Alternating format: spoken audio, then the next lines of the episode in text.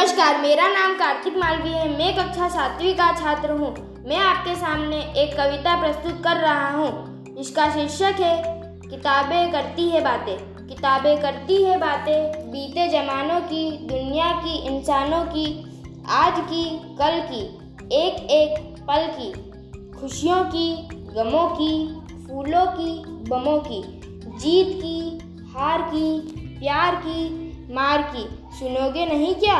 किताबों की बातें।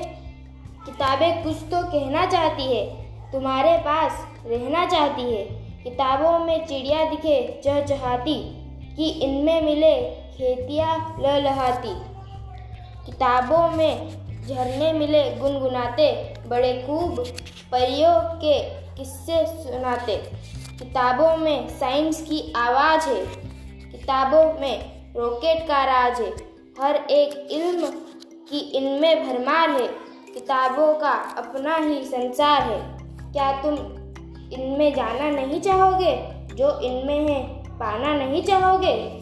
किताबें कुछ तो कहना चाहती है, तुम्हारे पास रहना चाहती है। Thank you